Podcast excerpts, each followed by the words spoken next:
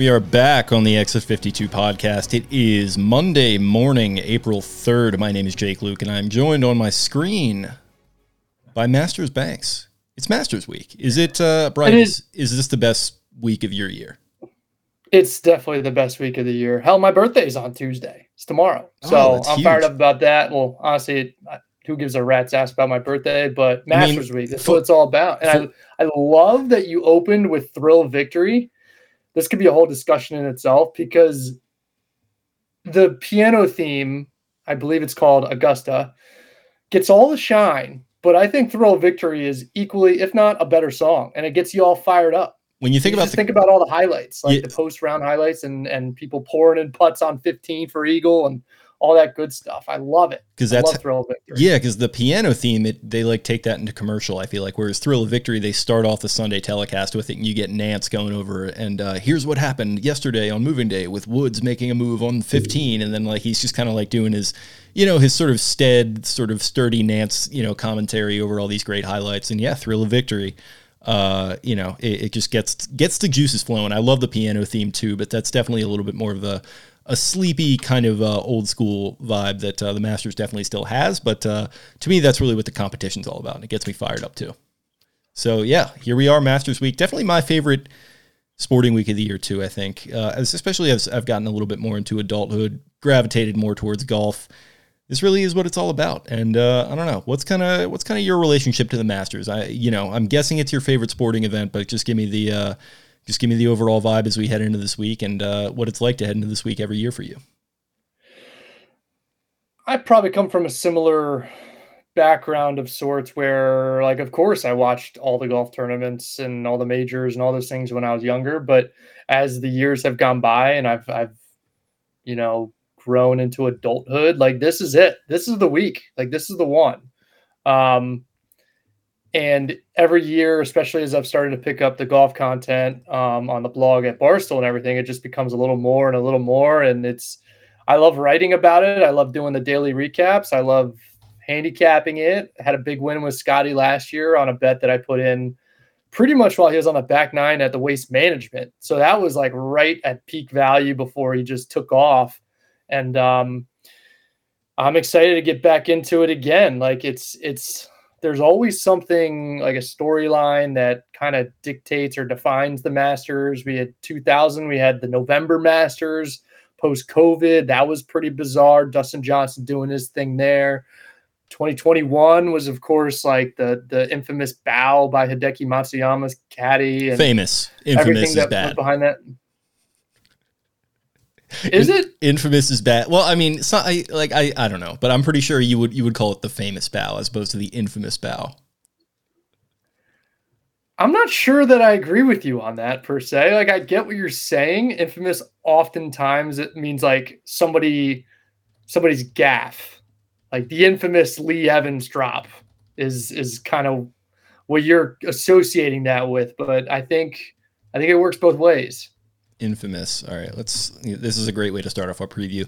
Infamous uh, by Oxford, well known for some bad quality or deed. Wicked, abominable, uh, deprived of all or some citizens' rights as a consequence of conviction for a serious crime. So yeah, maybe maybe let's go with famous on that for, for I think Shoto is his name, his bow there. Yeah, okay. Hand up on that. It was great. It was iconic. Iconic is what I was looking for there. Iconic. Sure. Yeah. And um, yeah, that's, it's definitely, oh, we're just off the rails here. It's famous. Uh, it's infamous. It's iconic.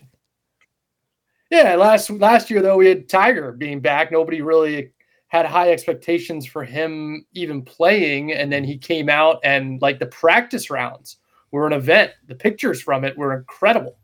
And uh, we're getting another year from him. And, uh, and we've got the whole live thing that's just hanging out there. It's it's going to be a major storyline. Of course, C B S has come out and said, hey, we're focused on covering the golf tournament. We're not going to change our coverage for who's on P G A Tour, who's on the live, whatever. I'm sure that's just the Masters uh, tournament holding holding them to just keeping it about golf and, and trying not to like make waves. But um, yeah, I, I'm as excited as ever. The, there's so many great players right now. There's Um, a quote-unquote big three that are kind of near the peaks of their games, but plenty of other young guys that are you know, there's twenty-five to thirty guys that you could make a case could win this thing, which, yeah. you know, if you, if you look at all the recent winners, there has hardly been anyone deep in the field that has won. I think a lot of people think Danny Willett was completely out of nowhere. And in some ways he kind of was, but he came into that week twelfth overall in the world. Um, so honestly, I want to say, and I know I've got this somewhere in this blog I've been working on.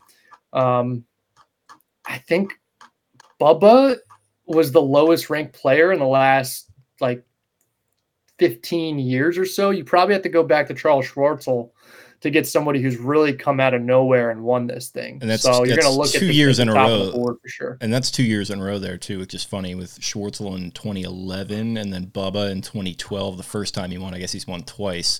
So, yeah, that's interesting, and there there are a lot of guys that we're going to get into. I did want to mention that we got a bumper here to this episode to begin with, where we sat down last week uh, with Dan Rapaport of the Fore Play Podcast, uh, sort of one of your, your partners in crime over there at Barstool, who uh, is originally from the Big J journalism uh, world of uh, golf coverage. I think he was, was it Golf Digest that he was with uh, initially? Mm-hmm. Um, big friend of Matt Fitzpatrick's uh, and done some really great feature writing over the years, and uh Just a, a really good dude sat oh down with God. us. Yeah, just an awesome dude sat down with us for like thirty minutes and gave us sort of his takes on that. So stay tuned for all that, but we're gonna we're gonna jump into this with a preview of our own. And uh, I can tell you you're you're chomping at the bit here. Um, and you mentioned some good things. Like I'm I'm curious where you net out on the coverage of the event and where you net out on the self-reverential nature of it. Uh, because I I do like it.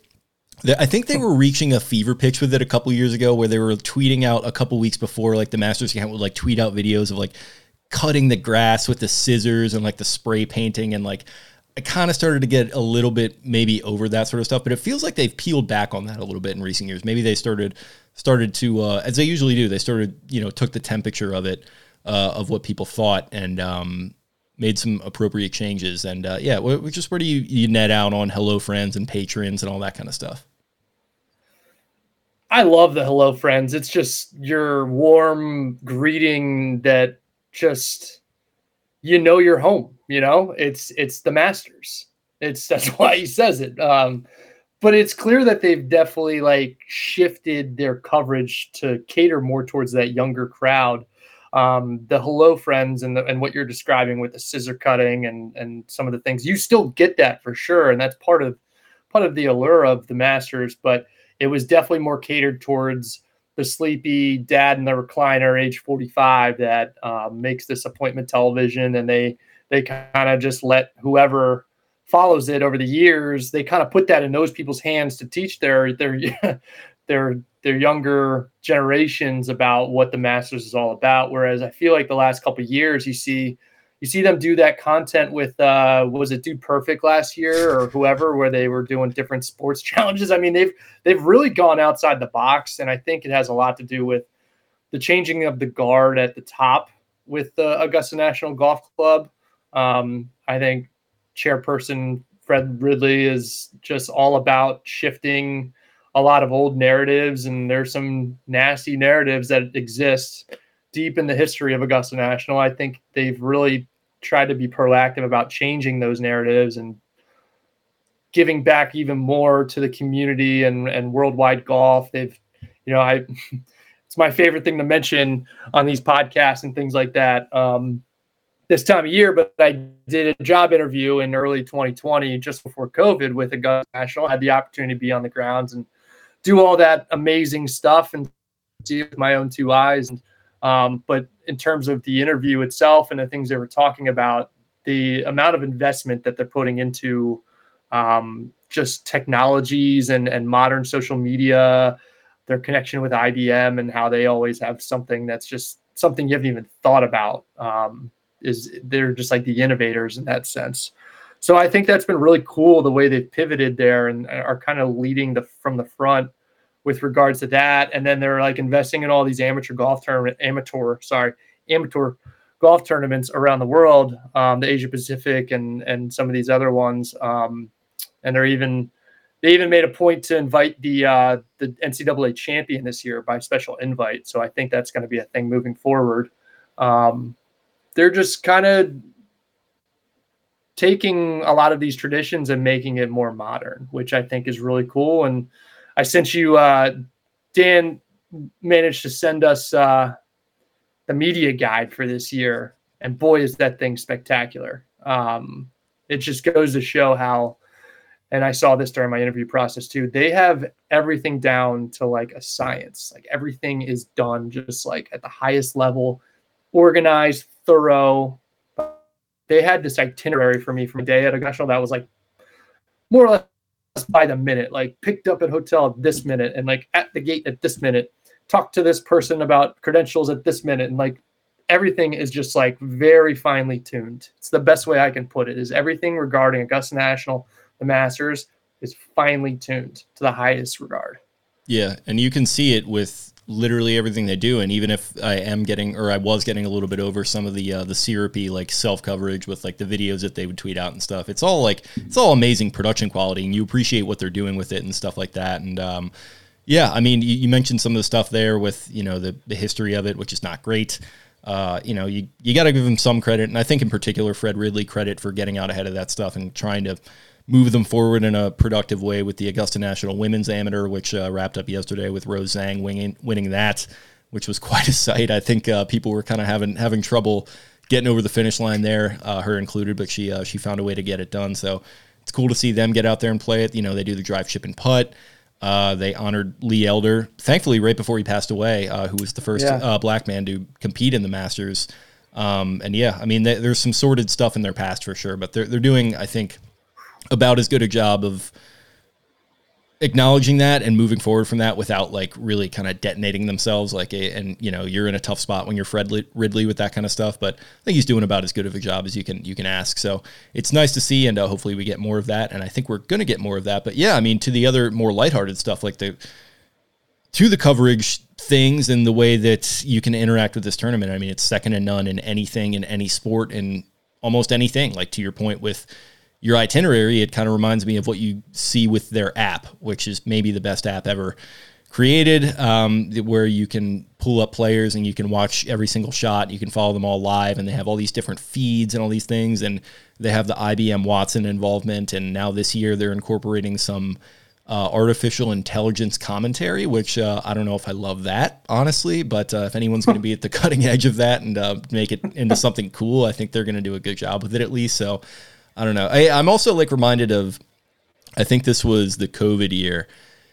For some reason, there was some like audio glitch or something on one of their feeds, and there was just no commentary. And I just remembered watching maybe that like half of or all of that Saturday, just with no commentary and just watching players just hit shots and just like go through their process. Like I thought that was really cool. So hopefully like they incorporated a little bit of that, um, even just kind of like paring it down and making it more minimalist. I think that would be cool, but they're going to do what they're going to do. And um, yeah, I guess that's enough on coverage. We're about ten minutes in here. So how about we start talking about the tournament proper, twenty twenty-three Masters? Uh, you mentioned last year we had uh, Scotty Scheffler coming in hot as all get out. I actually placed a bet on Scotty ahead of that as well. I went to a Caps game like last winter, um, my first ever Caps game, and Maryland sports betting is still not legal online. So like I went, you can actually, the one one of the places that you could do it online was in the Capitals arena because they had like the sports book there and there was some kind of like technicality with it. So I placed a bet on Scotty, won a couple bones off of him uh, a few months prior. So yeah, uh, you know, that's enough of us fluffing uh, our, our own betting record a little bit there. Uh, but he's, I bring that up in aid of saying that he's doing the same thing again this year. It feels like where he goes out and wins at Phoenix again, and then he wins the Players, which is uh, maybe the hardest victory that, uh, you know, he's probably won on tour, you know, not counting the Masters obviously, but we get into that with Dan a little bit, but yeah, it just feels like Scotty is the favorite with a bullet right now. Uh, looking at a sports book that I use, he currently is tied as the favorite at plus seven hundred for outright winner with Rory McIlroy at the same number. Behind him, Jon Rahm at plus nine hundred. Then you get a little bit of a steeper fall off with Jordan Spieth plus sixteen hundred. Patrick Cantlay at plus eighteen hundred is fifth favorite to outright win on my sports book that I'm looking at here. So that's your your top five as I'm seeing it right now. What what are you what are you seeing on the Barstool sports book? How's all that shaking out for you?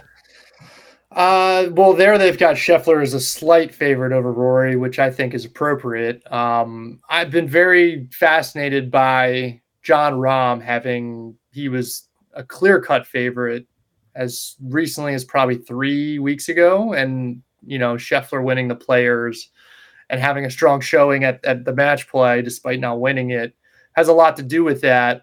Um, along with Rahm, like, you know, he, just like Dan says here in this, this interview, when we, we talk with him, you'll hear shortly. Um, he had it all in front of him. He he was out in front in Bay Hill and, and then has pretty much fallen apart at the seams.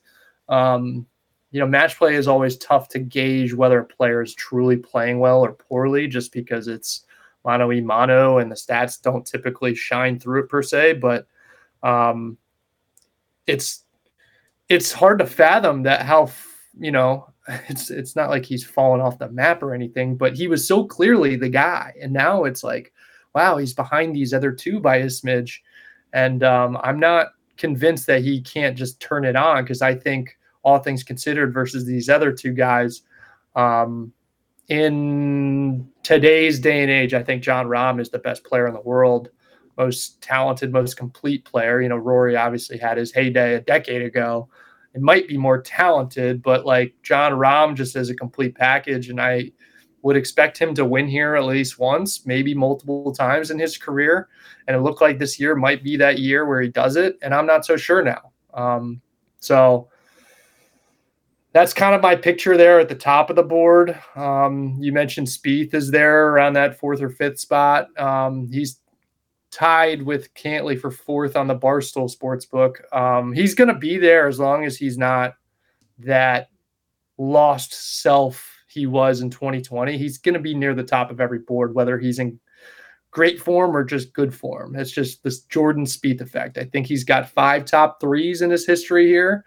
And there's a strong correlation as to, um, and I think this was, um, Kyle Porter put this out there, his correlation to his like strokes gained from January to Augusta correlates very strongly with his, his eventual results at Augusta. And he's closer to the, the types of years that landed him in the, in those top threes at Augusta this year. So there's reason to believe that he is going to play, and he's going to play well, and he's going to be potentially in the mix there on Sunday. Now, the next guy on the board outside the top five there is Cameron Smith. And I think he's one of the most interesting guys going into this tournament. Um, he is kind of the, without having won one, he's kind of the, the golden boy when it comes to golfing at Augusta National. I think he's got um, three top tens. Let me, I got to get my cheat sheet back up here in front of me. Uh, three top fives, four top tens, all in the last five years. Um, had it right there in front of him, like we talked about with Dan, where he had pretty much caught Scheffler by the tail, and Scheffler just kind of made a lucky hole out on three there. I mean, that thing was buzzing when it went into the hole. Um, and uh, he eventually got got by twelve. Um, so with a triple bogey there. So, you know, one hole doesn't make a tournament per se. It cost him kind of dearly last year and kind of threw him out of contention. Um, but there's not a lot of reason to believe he can't come back here and, and contend again and do the same old that he has year over year. He's yeah. just so crafty around the greens, and that's what you need here. Yeah, a little bit. And it's interesting. Like it's, that's one of the things when you look at Data Golf's course fit tool, it driving distance is number one, uh, or I think it's number one, and it's very close with approach. So your iron play, and Cam is long, you know, he's plenty long. He's long enough. He's not super accurate, but like driving accuracy is way down when you look at their tool. You kind of just got to get it out there and then have a good approach play and be good around the greens. And then Cam is going to make putts, man. Like when he gets that flat stick rolling, like we saw it at the Open at Saint Andrews last year, he just wouldn't miss anything inside eight feet. And he was doing that at the Masters last year when he was, you know, mano a mano with Scotty. And, you know, Scotty had holed out and he had started to take a little bit of the momentum, but Cam was still alive walking to that twelfth tee.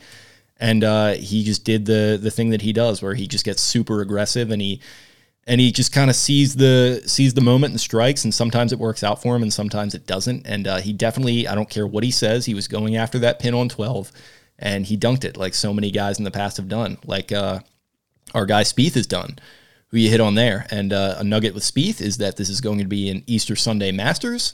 Uh, I think Spieth's one Masters that he's won, other than the other five that he's won over the course of the years, which, which is a joke that the, the no leg up guys have, that Spieth has like three green jackets already, but he only actually has one.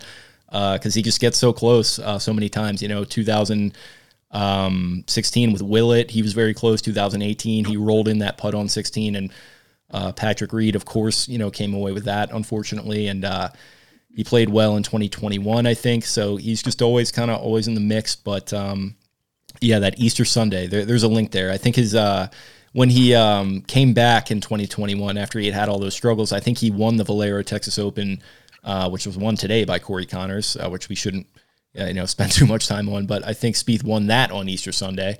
Uh, so yeah, will he be risen? Will he, the uh, resurrection be complete? That's uh, certainly another thing to track. Cantlay, I really like. You know, all the numbers, I'm sure they check out this, that, and the other, but he's just, he is not a major championship performer to me until he is. And um, I don't know. I got nothing against him. Um, he had a, a nice interview with No Laying Up, and uh, he just did the thing that he does where he's just kind of a dial tone, and he's just like, yeah, you know, I'll get there and I'll do all my preparation, and uh, my work will be a result of that preparation. Just very, very robotic, very Cantlay. And, um, you know, it, we'll, we'll see what happens, but he's, it's funny, he was actually in the mix in that two thousand nineteen Masters where a bunch of the guys were, and then Tiger came away with it. But that's really the only major championship performance of his that's memorable to me at all. So I'm going to need, need to see it from him first, and maybe it'll be this year.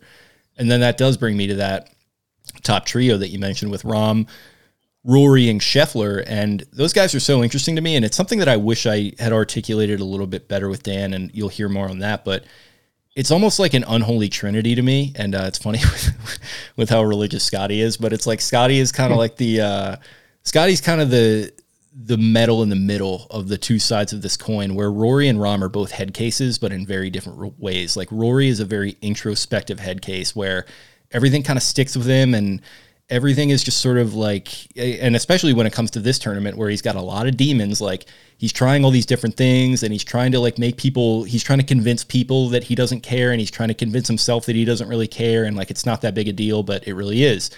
And he kind of internalizes a lot of it. And then Jon Rahm, he has been in the mix of this tournament. He was in two thousand eighteen when he was still kind of a younger, lesser known guy.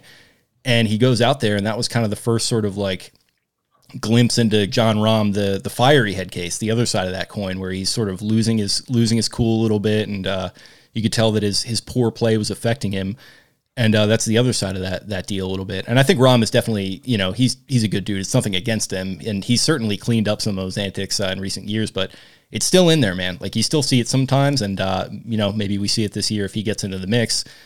And then in the middle is Scheffler, and like that's probably why he would be, if I had to make a pick with a gun in my head, the guy to win this tournament. It's because he has all the game that those guys have, but it's just like very much what other people think of me, you know, is none of my business. And I'm just going to just let my business take care of itself. And Ted Scott's going to talk me through everything. And we're just going to play kind of slow. And I'm just going to hit every fairway. And I'm going to be great with my wedges. And I'm going to make everything inside eight feet. Just kind of that, uh, that metronome there. So it, it's a very interesting sort of top five, top six that we've uh, we've gone through there. Who else is uh, sort of jumping out to you as far as odds go? As far as odds go, I think we talked about this with Dan too. Like Justin Thomas, he he's just not had a strong twenty twenty-three so far, but I can't shake the notion that this golf course was made for him to win at. Like he has, like you mentioned, adequate length. He definitely is a second shot type of guy. He's crispy around the greens when it comes to like bumping bumping chips into slopes and and reading greens and being creative and all those types of things that are supposed to lead to success here.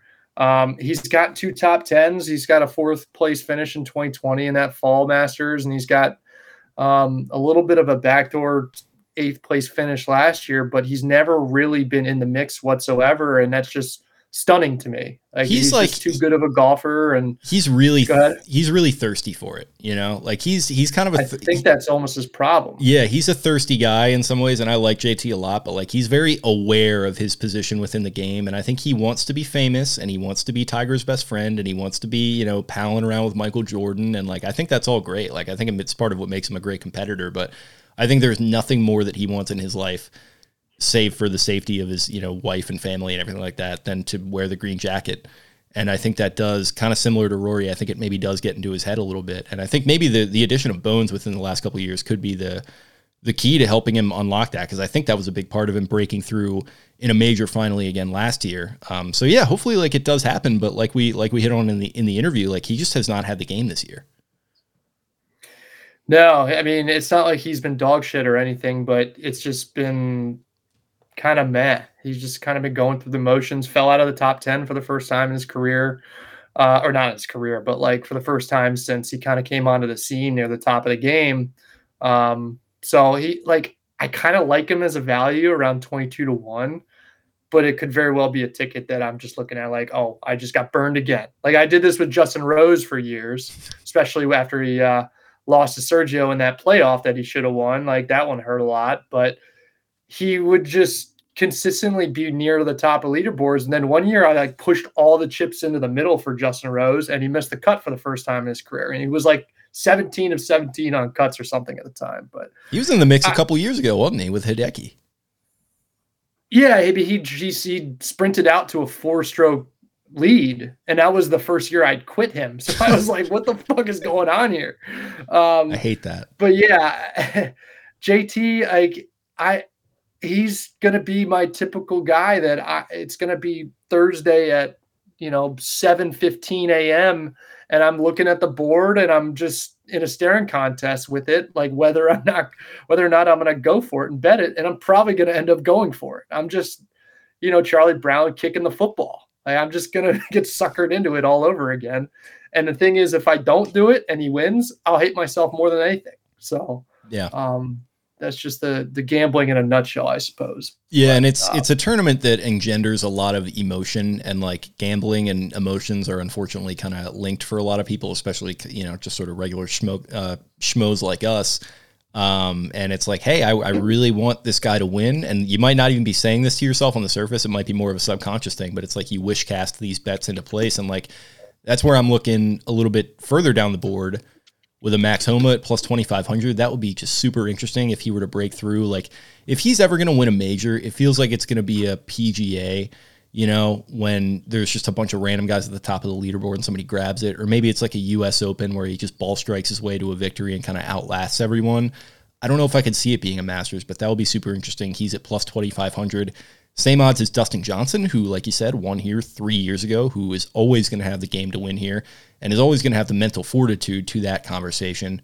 Uh, so he's twenty-five hundred as well, but even above those guys, and I'm surprised you haven't even hit on him yet, is your guy, Jai Day, Jason Day at plus twenty-two hundred. Yeah, I almost like didn't want to get into it because I feel like we talked about it with um, with Dan so much, but I've just been on Jason Day for a month and a half. Like he's been kind of my get in now before it goes up, and sure enough, it's gone from like forty to one to about twenty-five to one.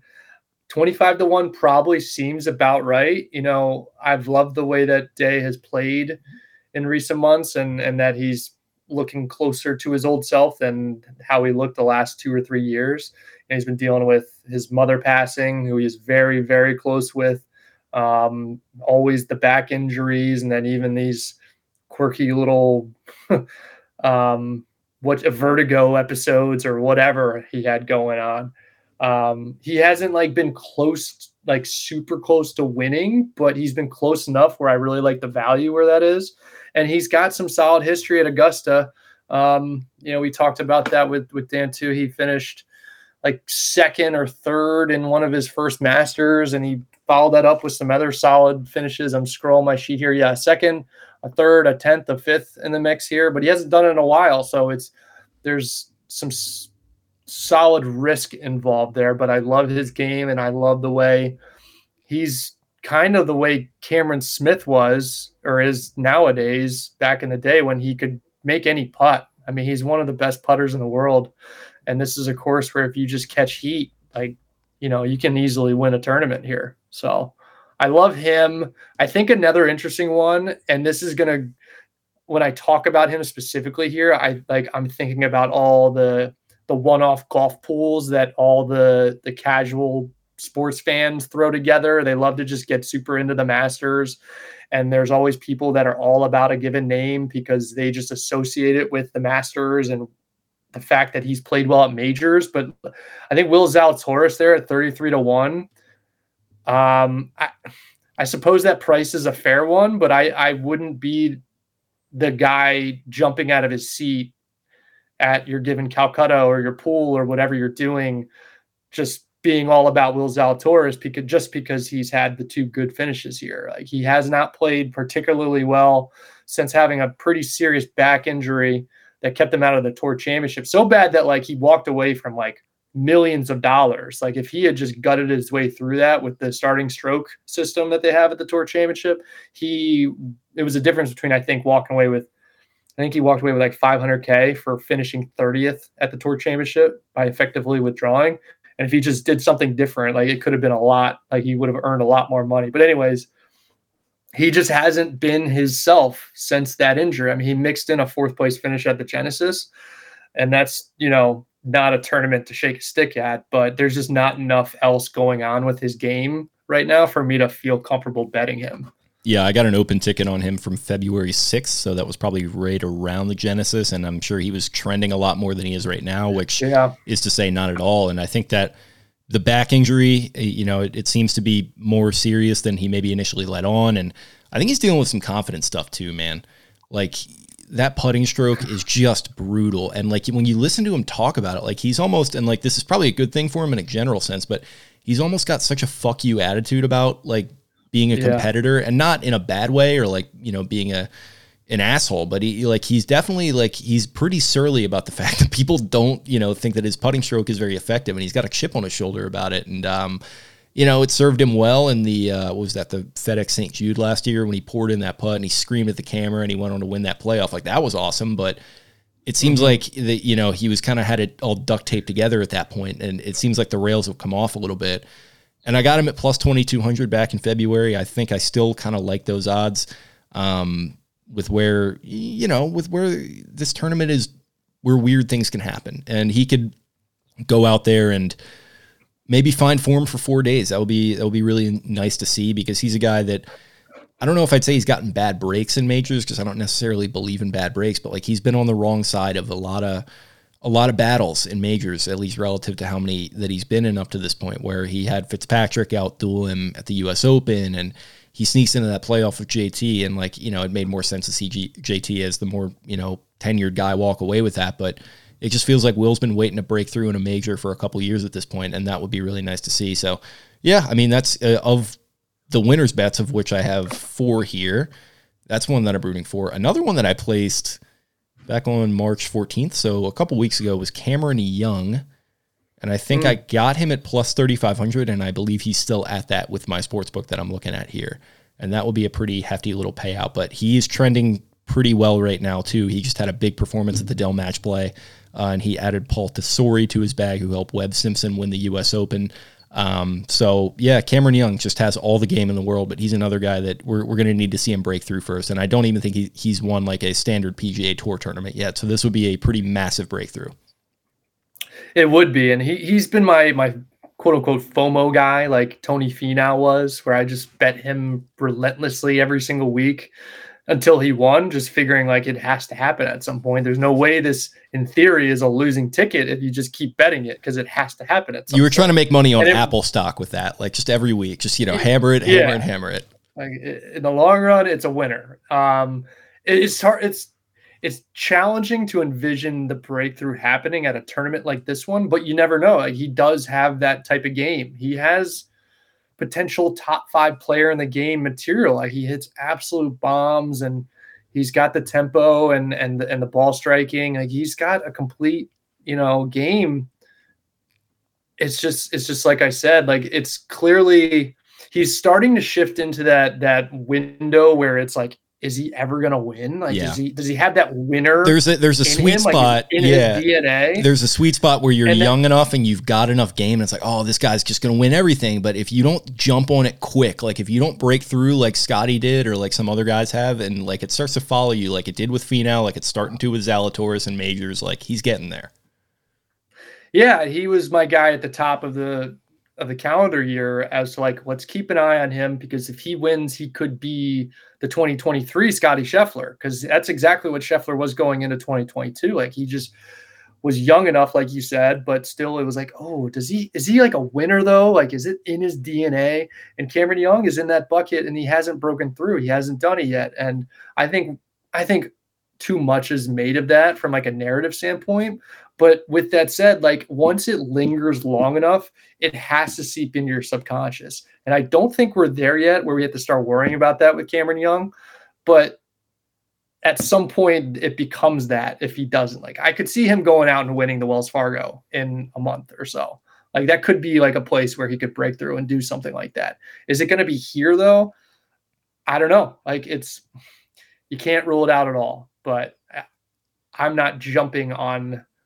I'm at, I'm, at, I'm looking at twenty-five to one on Barstool. I like thirty-five to one though. I will say that. So yeah. If you're looking at whatever book Jake is looking at, that's interesting. I'll say it. Yeah. It's uh it's, I, I'm certainly glad to have that. Cause he's, to your point, he's got all the game. Like he's got the, the, the paws at the top of the backswing, which is sweet. I mean, that's just like vibe points right there for you. And, uh, solid player. He's wearing the uh, the M L B logo on his collars, which is always very nice to see. Uh, see, see the boys of summer get a shout out. Love Rob Manfred and the guys, you know, getting getting their getting their nut off of uh, Cameron Young's collar there. Uh, so yeah, he's and he's. I, I think he's a guy who you mentioned it getting into their head. Like I think it would get into like a Tony Finau's head, who to that conversation with like Rory. I think Tony is an introspective guy a little bit. And uh, he was maybe, I, I would think, starting to get a little bit miffed before he won that FedEx Cup playoff event uh, and sort of got that monkey off his back and started winning a ton. Uh, I, I think just Cam Young, I like part of me just feels like he doesn't give a shit how he's perceived, at least yet. And like he did just make the caddy change. So he's got that thing where it's like, oh, yeah, like I've got a little bit more time now. Like I, I just made a big change. And he's also like twenty-five years old and has like a kid and... Just like he's just so weird. Yeah, it's interesting. He's just like kind of he's just one of those dudes where he's just he's just he's got his shit together and he doesn't really care what people think. And like he almost went to live too, which is another thing with him where it's like, yeah, I don't care. Like I'm just, you know, I'm just out here doing my own thing. So it's yeah, it's anathema a little bit to the J Ts and some of these other guys of the world that are like very aware and they they very much care how people per- perceive them a little bit. And I don't think one is necessarily better than the other, but it's just an interesting dynamic. I, I do. I was at the tour championship with uh, with the M RAGs because we had the whole video game, the the P G A Tour two K twenty-three, uh, kind of like a release party type thing going on.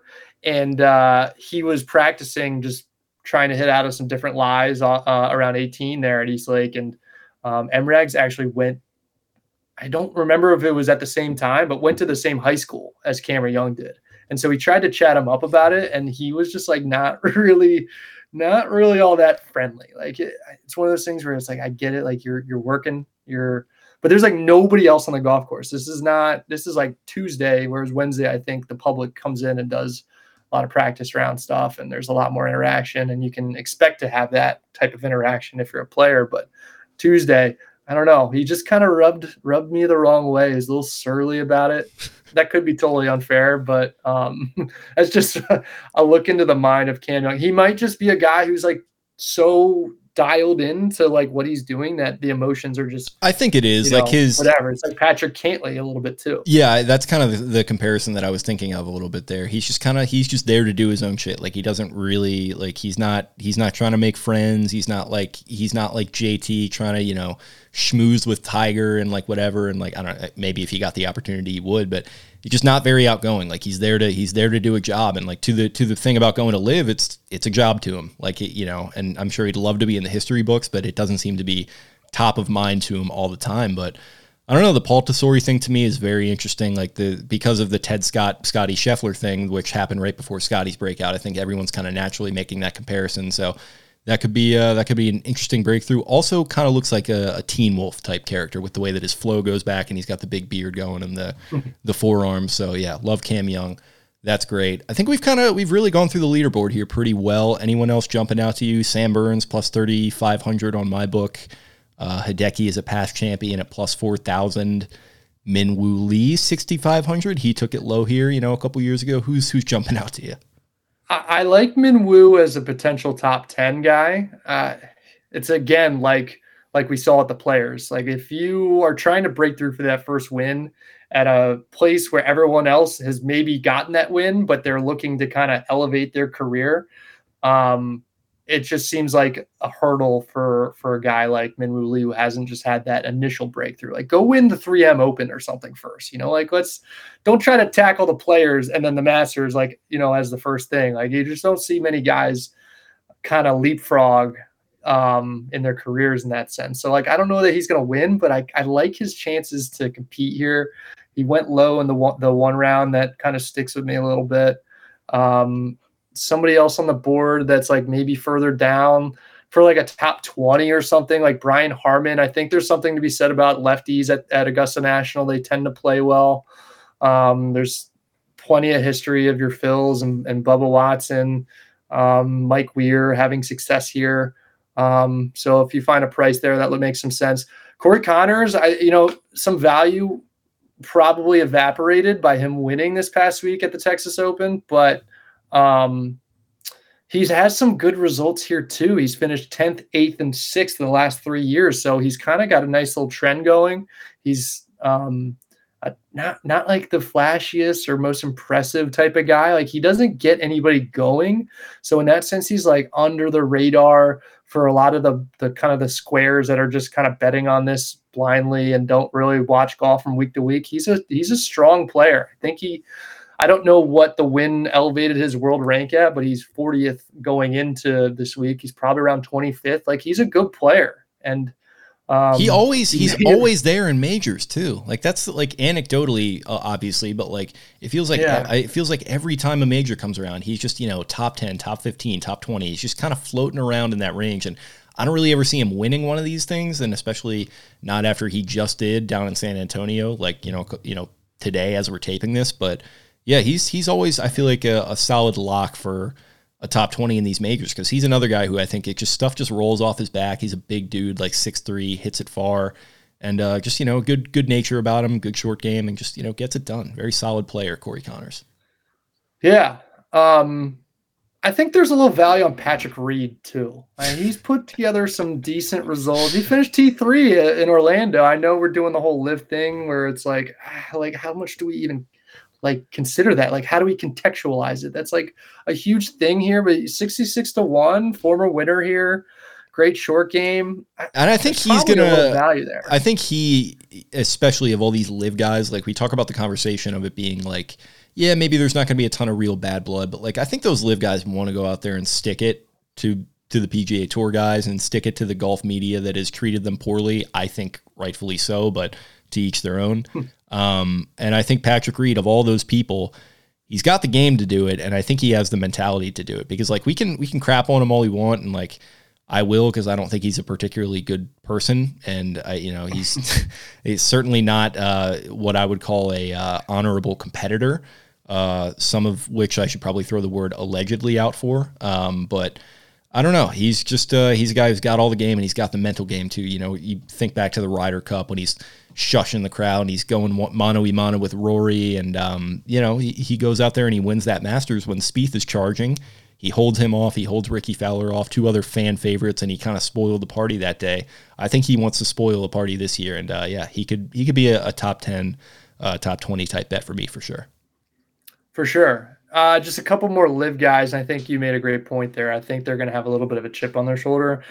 Some guys I think that might help them. Some guys I think maybe not so much. But some guys are past it. Like Phil's past it, right? Sergio, I think is he wants to, yeah. but I think he's past it. Like I don't think he has a game. But some of these guys have game, man. Like Cam Smith has got yeah. game. I think Koepka, like it hasn't been there in recent years, but like he won today in at Orlando. He's to your point, flashing a little bit. Yeah, exactly. Yeah.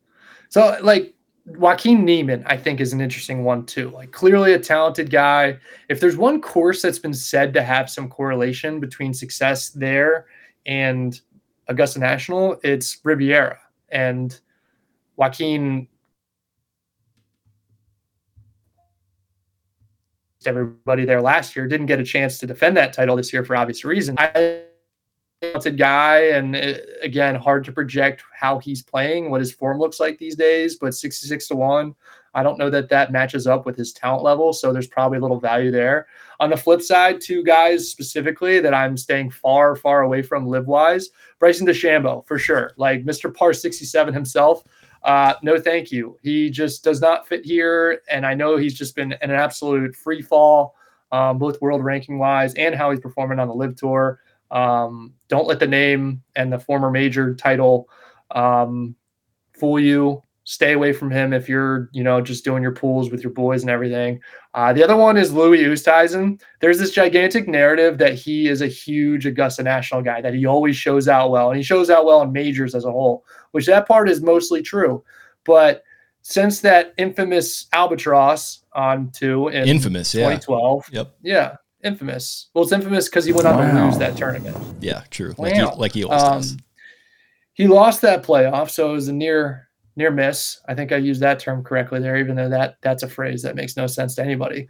Um, he his best finish is a nineteenth, and that was like seven years ago. Um, he makes cuts here, but he just does not finish high. He's not he's not the horse at Augusta that you think he is, and I that perception just seems to follow him every single year, and he just kind of shows up and puts out a middling performance. And Um, maybe you could make a case last year, because that twenty twenty-one year he had where he was in the mix against Phil, and he was in the mix, and I forget what other major it was, but he was in the mix, didn't come up with a win. I know he had that playoff with Tony in the twenty twenty-one, that Tony's win at Liberty National, where he just blasted that ball right into the water.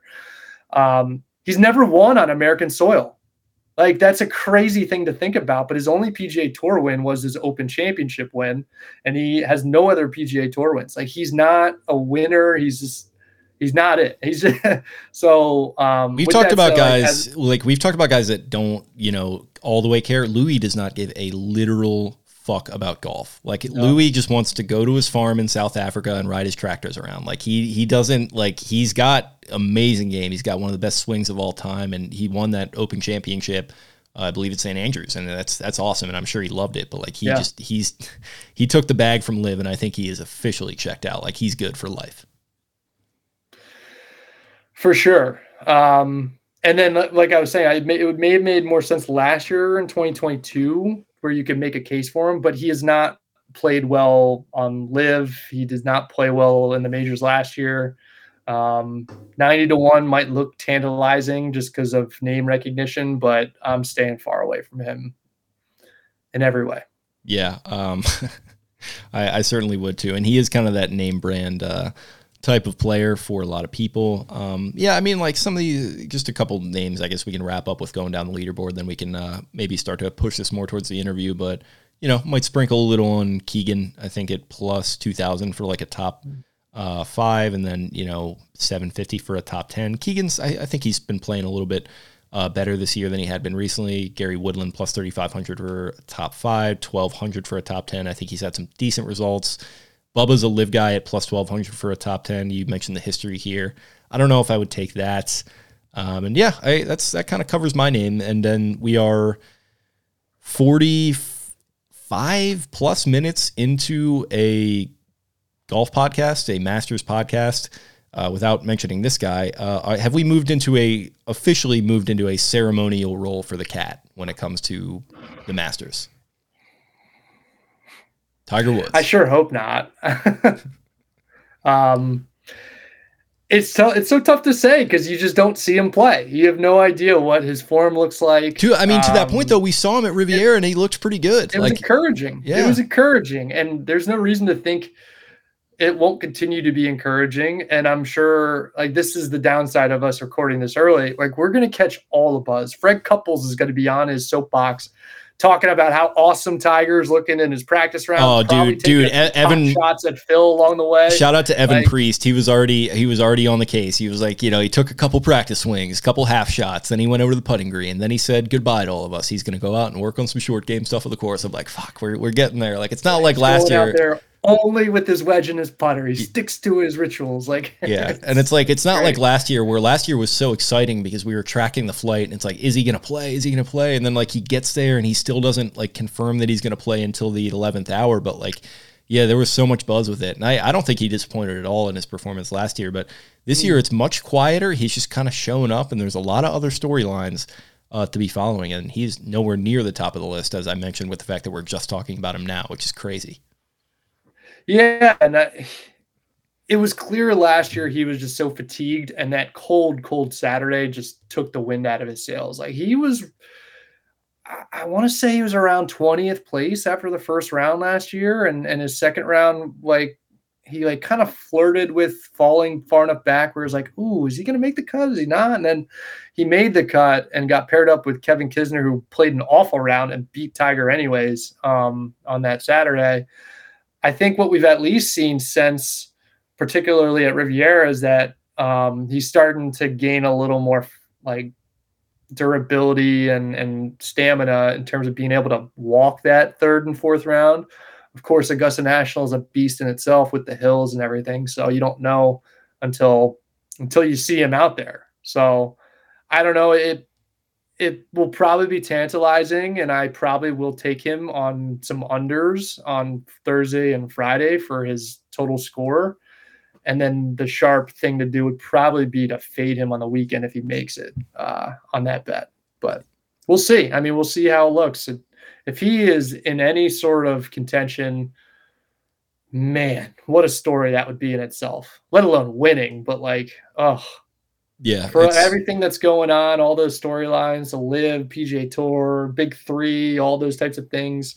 Um, yeah, he dominated the headlines last year just by showing up and then eventually playing. But if he can reinsert himself as he always does, um, seems to do, like, man, this could be an amazing Masters.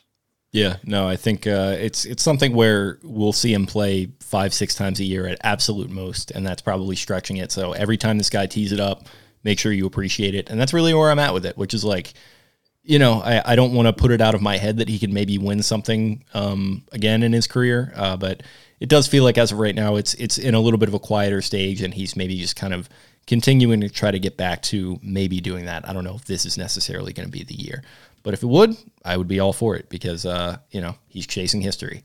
And uh, the, the, the tough part is like, okay, he's making progress with this injury, but it's not setting back the clock on his age. Like yeah. He's forty-six or forty-seven now. He's a forty-seven-year-old restaurateur with a fused back and a, a leg that was shattered into pieces not even two years ago at this point. Yeah.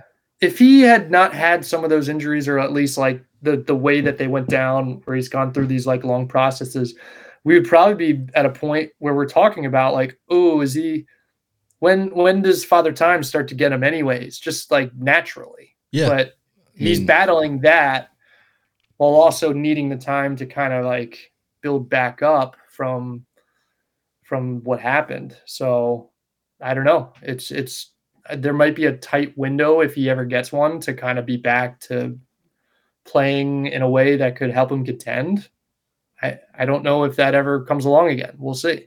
Yeah, definitely. It's kind of too bad that uh, he, he just didn't have it for Saint Andrews, because I felt like that would have been a good chance for him. But um, mm-hmm. yeah, it was just that, that was just tough, you know. Um, at the end of the year, he just he was worn out on that leg, and you could just really tell the fatigue was setting in. But yeah, I mean, I guess I guess that's all we got to say on the cat. Um, hopefully, he turns in a, a good performance, an admirable performance. I just hope we're not like.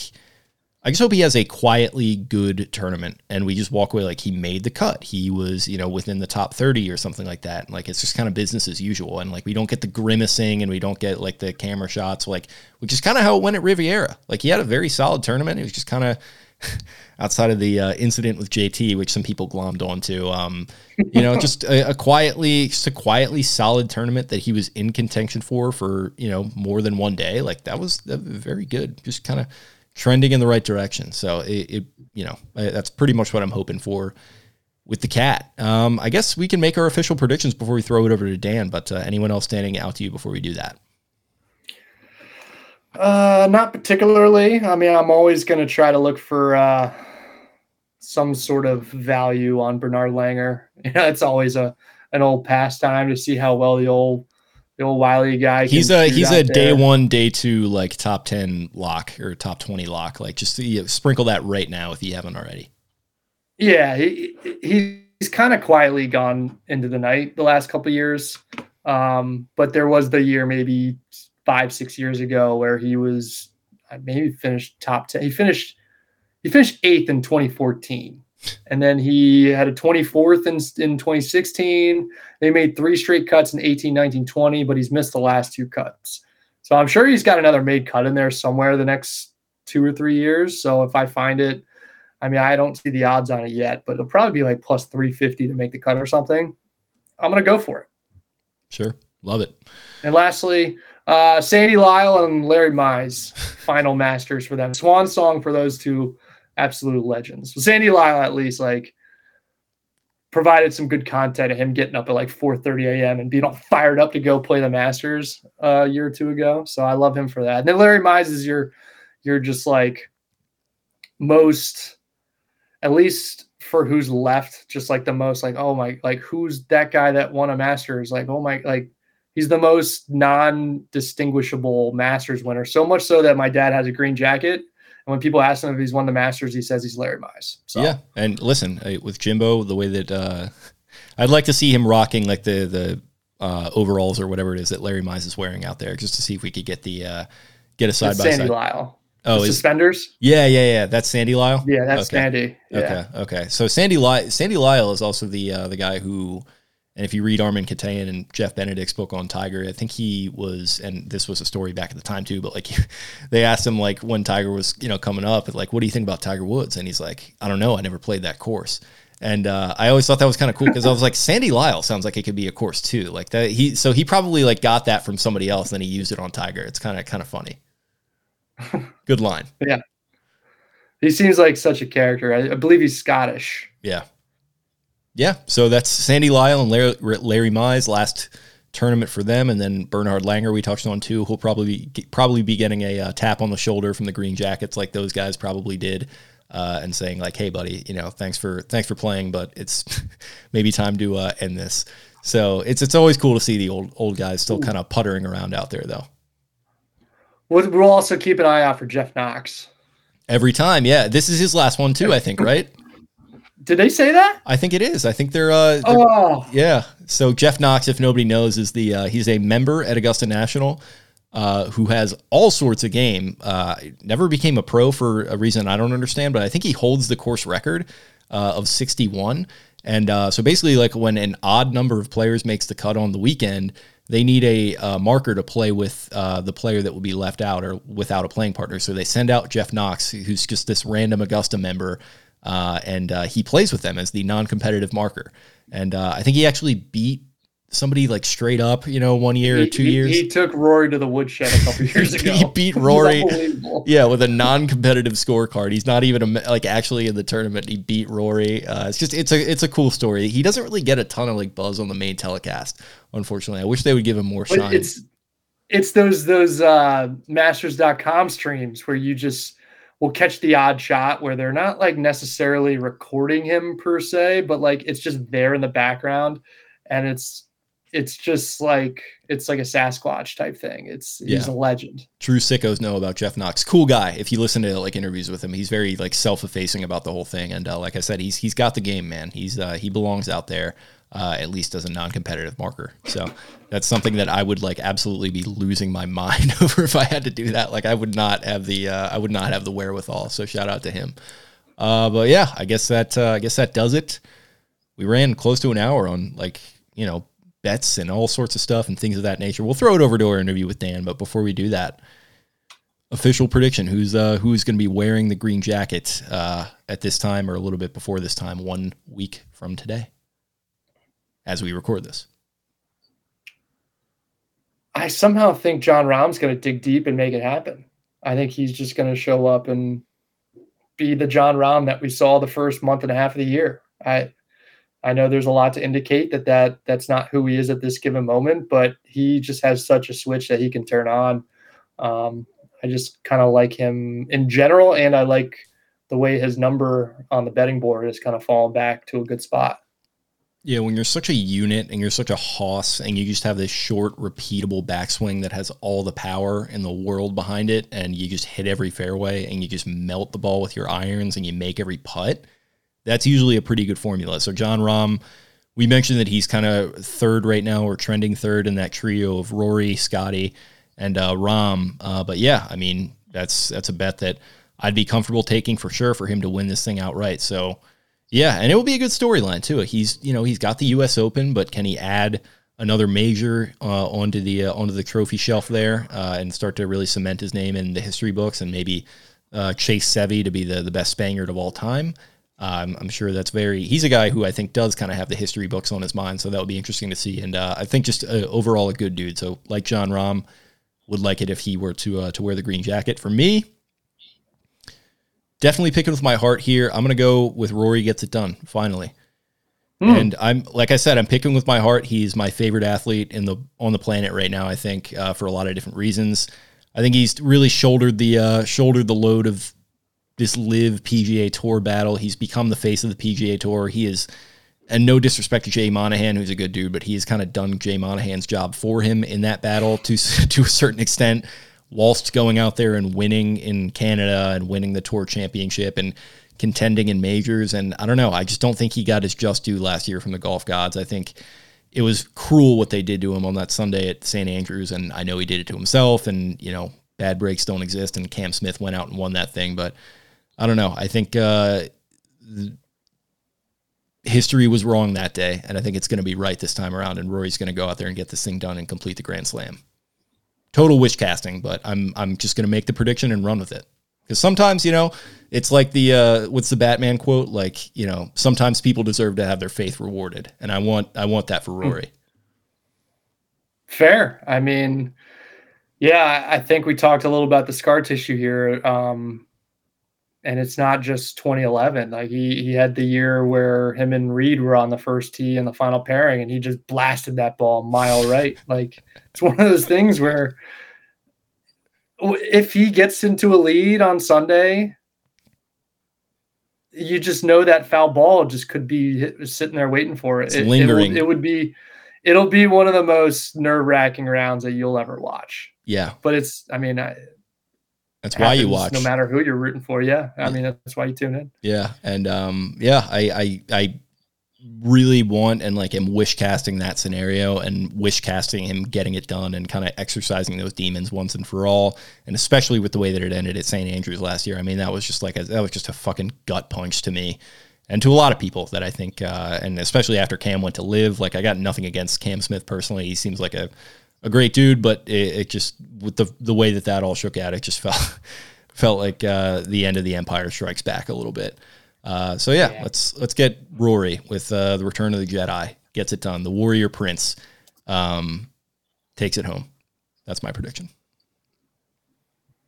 Cool. I, I mean, we we talked a lot about some other guys. I'm just gonna throw out a couple more that I have. Just like I'm on Spieth. I'm on Day.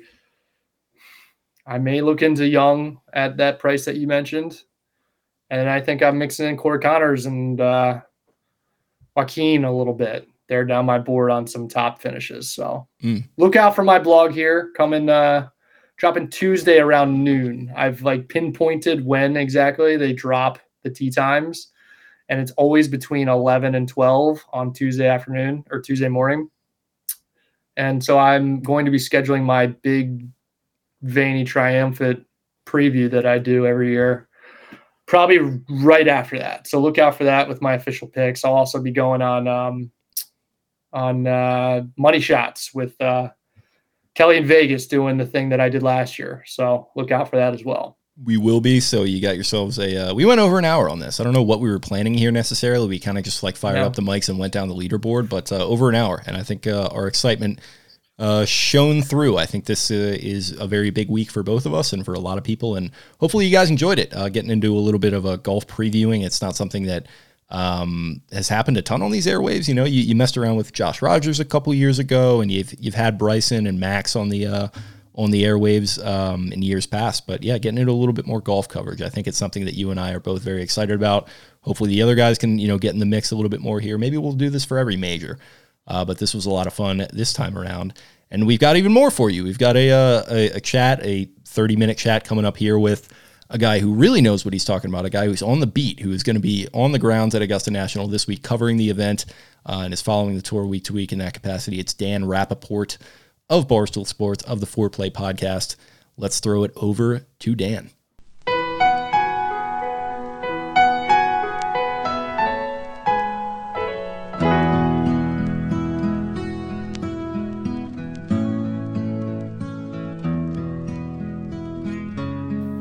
We're joined on the show by a new colleague, well, six months in, um, former Golf Digest, Netflix superstar, Dan Rapaport. How's it going, Dan?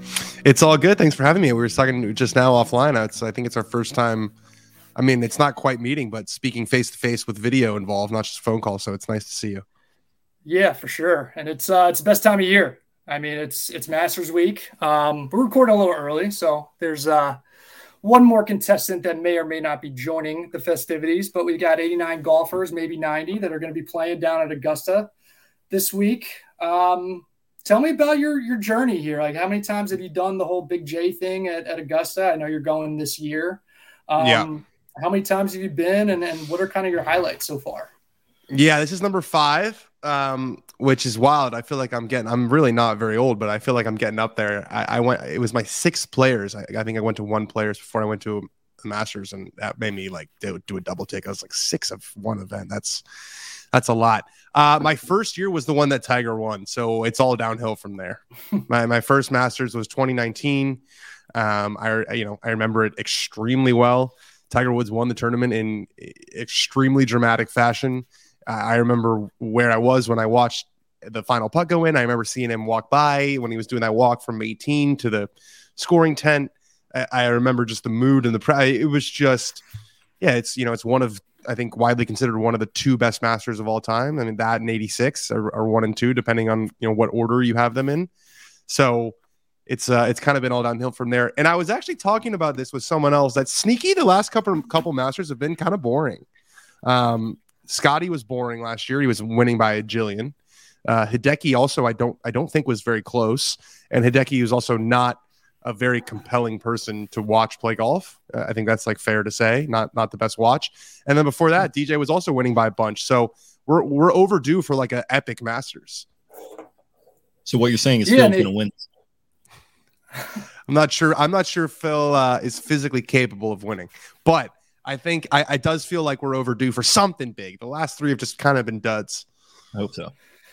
Yeah, it was the it was the Rory Morikawa, you know, antics there. But they were never going to win. Made, but but they were never going to win. Even, and I feel like this is something that Scheffler and Rahm kind of share in, in common is every time they think they're like every time it looks like they might be giving you an inch, they just take it right back, and it's just, yeah, game yeah, over. Like I, Scheffler I, on Saturday with with the whole thing in the woods there.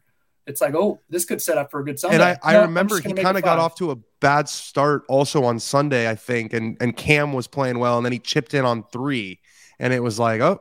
Because, yeah, no, that's what it was. He hit his drive, like, way up there on three, and then he kind of fatted the second shot. And, and it was like, oh, okay, yeah. He got a disgraceful T I O relief from that scoreboard, and then he chipped in from there. I, I will always remember that. Love Scotty, but I hated seeing that. Wait, so he hit his he hit his tee shot over there? Yeah, so he, he, he like, duck-hooked one. Or I wouldn't say duck-hooked, but, like, he hit it left, like, by one of the scoreboards. One of the scoreboards that are always there, by the way, not a temporary object. And he got a drop from it, and he chipped in from there. So that's that's how he jump-started that round. Yeah, there you go. So that's, but that's, that's what you were saying, Banks. It's like, it's the same thing, you know, they, they, they give you an inch and then they just fucking slam the door closed. Exactly.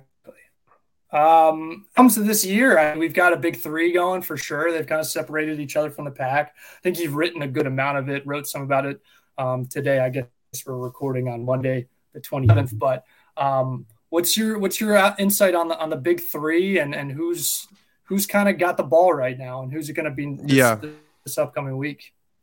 Scotty has the ball right now, but it's crazy. I mean, it's crazy. I, I had a like a very serious conversation with myself. I mean, serious by by golf writer standards um, after Riviera, and I like kind of shook myself, and I'm like, Jon Rahm is the best. Don't don't let yourself like deviate from this opinion. Jon Rahm is the best player in the world. He's going to win the Masters. Like, let's not overcomplicate this. And then, you know, one round in, he shoots seven under at Bay Hill, and you're thinking, yeah, I mean, he's gonna he's gonna win the tournament. He's gonna win every tournament. He's gonna become, you know, t- he's gonna be like a Tiger season. Plays bad the rest of Bay Hill, withdraws from the players. Did not look very good. It wasn't just that he went one and two last week in Austin. He did not look very good. He did not play well against Ricky. He did not play well against um, Billy Horschel. So right now, you know, Scotty definitely has the ball. I, I I still think Rory is. I mean, it's it's hard to say this. He's I think he's overrated right now. I think the fact that he's number two in the world is is a little silly over Rahm. Um, you know, he he hasn't like won really. And what's the last tournament that he was? He, has he won since the Tour Championship? I mean, I guess he won in he won in Europe last year, right? Didn't he win Dubai? But other than that, I don't think he's he's really won anything. You know, he finished second at uh, at Bay Hill. He finished third this week. But like, I don't know, man. If you, if you're going to go out there and say that the only thing that matters are majors, uh, which he said in in trying to say that he was going to use the shorter ball no matter what, which I thought was one of the silliest, silliest remarks that I've ever heard. Um, but then I'm not going to look too much into your W G C match play, you know, performance. So, or or the FedEx Cup for all that, you know, despite him winning it last year. So I think, I, I don't think um, Rory has earned his place in that big three right now. He's definitely in it. Like the, the odds makers put him in there, and just the conversation like we're having is that he's the big three, but I still think it's Scotty and Rahm are, are, are half step above Rory, who's then a half step above everybody, everybody else. I just, you know, I just, I need to see it in a major. I'm saying he said it himself. He, he made the rules, right? Like we got to see it in a major. That almost feels like a good spot to him for me, honestly. Mm-hmm. It feels like every year we go into it and it's like, what's he going to do this year? Oh, I'm going to play, you know, the Valero this year. I'm going to not play the Valero this year. I'm going to do this. I'm going to do that. I'm going to get blackout drunk the night before Thursday. Like it, it's just like, I don't know. It feels like he's kind of saying sleeper is wrong, especially like we're, you know, ostensibly two weeks out at this point, but I don't know. It feels a little bit quieter than than normal. Yeah, I mean, everyone's a sleeper when Tiger's playing. That's that's just the truth, and it's even more so. It's even more true than it ever has been. Like the, the longer this goes, the crazier the story gets. Especially with this, you know, with this stuff with his wife. Like he's going to be asked about that a hundred times on Wednesday, on Tuesday, or whenever he goes. And like, I remember thinking going to the going to the Genesis, and I was very curious if it was still going to feel like just totally the Tiger show. Because you had Scotty was playing great and Rahm was playing great, and you have this awesome golf course, and it's the first designated event at, you know, Riviera, and everyone's playing, and it was just completely the Tiger show, like not even remotely close. And it's going to be like that again. I mean, it's it's just going to be the same thing again. So, yeah, I think Scotty, Rory, and Rahm are the are probably the biggest Tiger fans because they know that him being there will take so much attention and so much oxygen away from from that narrative. Do you think there's too much scar tissue for Rory at this point where it's just never going to happen? Never's a long time. Um, huh. Look, he he he's so you could not make a golf course that on paper. I mean, I guess it's a little bit a little bit more exacting than you'd like it to be with the wedges and the putting, but like his game fits perfectly. I mean, he hits it miles, he hits it right to left, he hits it miles in the air. You know, he makes a ton of birdies. It's a course that, by all accounts, should be right up his alley, and it and it has been right up his alley. He's been in the top ten basically every single year. He just kind of shot himself in the foot with some opening rounds. Um, no, I don't. I don't think it's. I don't think it's never. I do think it will happen, um, but I think you can still think it will happen without thinking it will happen this year. And you know, I just, I, I just again, I don't. I don't feel like he's quite earned um, necessarily the the conversation that he's in right now. I think Scotty's going to win it. I think we're, you know, I think we're kind of overthinking it by saying anybody else. He's a defending champion. He's playing fantastic golf, and he, if there's one guy who I who I would be comfortable betting on and knowing that he's not going to be overwhelmed by the moment or overwhelmed by the expectations, it's Scotty, because he just he just is impervious to that stuff. He just doesn't pay any attention to it. Rory is Rory is keenly aware of what's going on. If you've if you've written something, Banks, he's read it, and I, I mean that. Like he uh, he's gone, but he he reads everything. You know, he talked.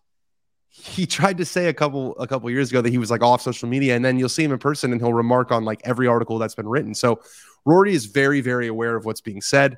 Uh, Rahm less so, but Scotty Scotty just couldn't couldn't care less about it. So yeah, I think from what I saw this past week, his game is in perfect shape. And and I'm sure, you know, he'll he'll he's got he's overflowing with confidence right now, because why wouldn't he be? He's got, you want to talk about scar tissue, Scotty has none. I mean, even Rahm has had chances to win majors and hasn't played well, and you know, he still kind of only has one, which, you know, one is major is a, a tremendous accomplishment, but Rahm is, I think he's my age, he's twenty-eight. You know, I think we'd expect him to have more than one by now. Scotty's got no scar tissue at all. That's why I thought the Scotty Koepka comparison was especially prescient on full great screen, where you're talking about Koepka, where, you know, back in twenty nineteen, he's, you know, going on P M T and he's like, you know, I'm the cool guy. I don't care. I just show up to majors, and it's just like the easiest thing for me, because it's it's hard for all these other guys because they're not confident. They don't believe they can win. And Scotty is like, he's not, you know, he's not aggro in the Brooks way, right? He's a little bit more wholesome. He's kind of a family guy. You can tell like there's you know, I don't want to say that he's not conscientious in the way that Rory is, but he's just, there's not as much going on up there. There's, just, there's not as much rattling around. So it kind of does feel like he is that alpha dog right now. Yeah, I, Banks, you, you you cut out for a second there, but I was just telling Jake how Rory reads absolutely everything. I mean, I, I know for a fact he's he's read a bunch of things you've written, a bunch of things I've written. Like he he's just very, very aware of the conversation and aware of uh, the public discourse, whereas Scotty doesn't. And I feel like that works works in his favor. I, you know, if I was a sports psychologist, I would tell Rory, like, what the fuck are you doing reading Dan Rapaport's writing? That guy's a loser, but he reads it all the time. Yeah, and I, I I happen to know that he had a thing with Fore Play where he was wasn't like a beef or anything, but he just wasn't really. I'm not doing things with those guys. I'm not, you know, for whatever Doesn't reason. Who knows yeah. what that reason was? I, that was like a thing maybe up until twenty twenty, twenty twenty-one, and I think eventually the, the boys cut through with with the TaylorMade partnership and that type of thing. But it doesn't shock me that he reads everything. He he just seems like he reads everything about everything. He's just one even of having, he's having remained friendly with the N L U guys. I think he didn't do their stuff for a while too, because he was just like, I, I just can't handle all the, you know, media and all that stuff. Like, I'm just gonna like detox myself. And to your point, Dan, maybe he's not actually doing that, but that was kind of his effort to. Try yeah, and- I don't think he's actually doing that, because I had a conversation with him uh, in Phoenix where I asked, I was like, why don't you like uh, come on the podcast? Like, we'd love to have you. And basically, the same conversation I had with a bunch of people. And he's like, uh, like, I think people are tired of hearing from me, you know, like, I'm going to go quiet for a while. And then he like goes on no, no laying up two weeks later to make his like rollback stance known. So I think some people just can't help themselves. I think Max Homa is another person who, like, do they know that that staying off social media and not reading everything would probably be better for their performance? Yes. Have they been told that by trained professionals? Yes. But some people just can't handle it, can't, can't help themselves.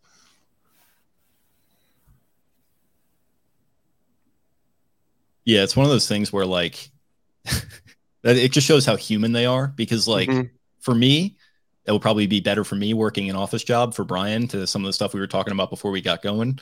Staying off social media might be better for us, uh, you know, in an office job, but uh, we, we just can't help ourselves. So it's relatable from that perspective, I think. And, uh, yeah, I don't know. I guess, you know, we were talking on Rahm a little bit there. I, I kind of feel I, I'm kind of starting to feel like that. You bringing up him as an option is starting to make me feel that way, because I saw Scheffler on a competing sports book as like the third most favorite. And so I threw some money on that yesterday after, uh, after uh, the tournament. Um, but Rahm, if you could just talk a little bit about what the vibe is around him right now, um, what's coming out of his camp, how are you feeling about uh, him as, as an option here? Because I don't know, I, that's, that's pretty intriguing. He's a, was kind of weirdly a forgotten man for me up until right now. I mean, yeah, it's just amazing how fast the conversation moves. But, like, I'm looking at his stats right now. He's first overall in strokes gained overall. He's third in strokes gained tee to green. He's fourth in strokes gained approach.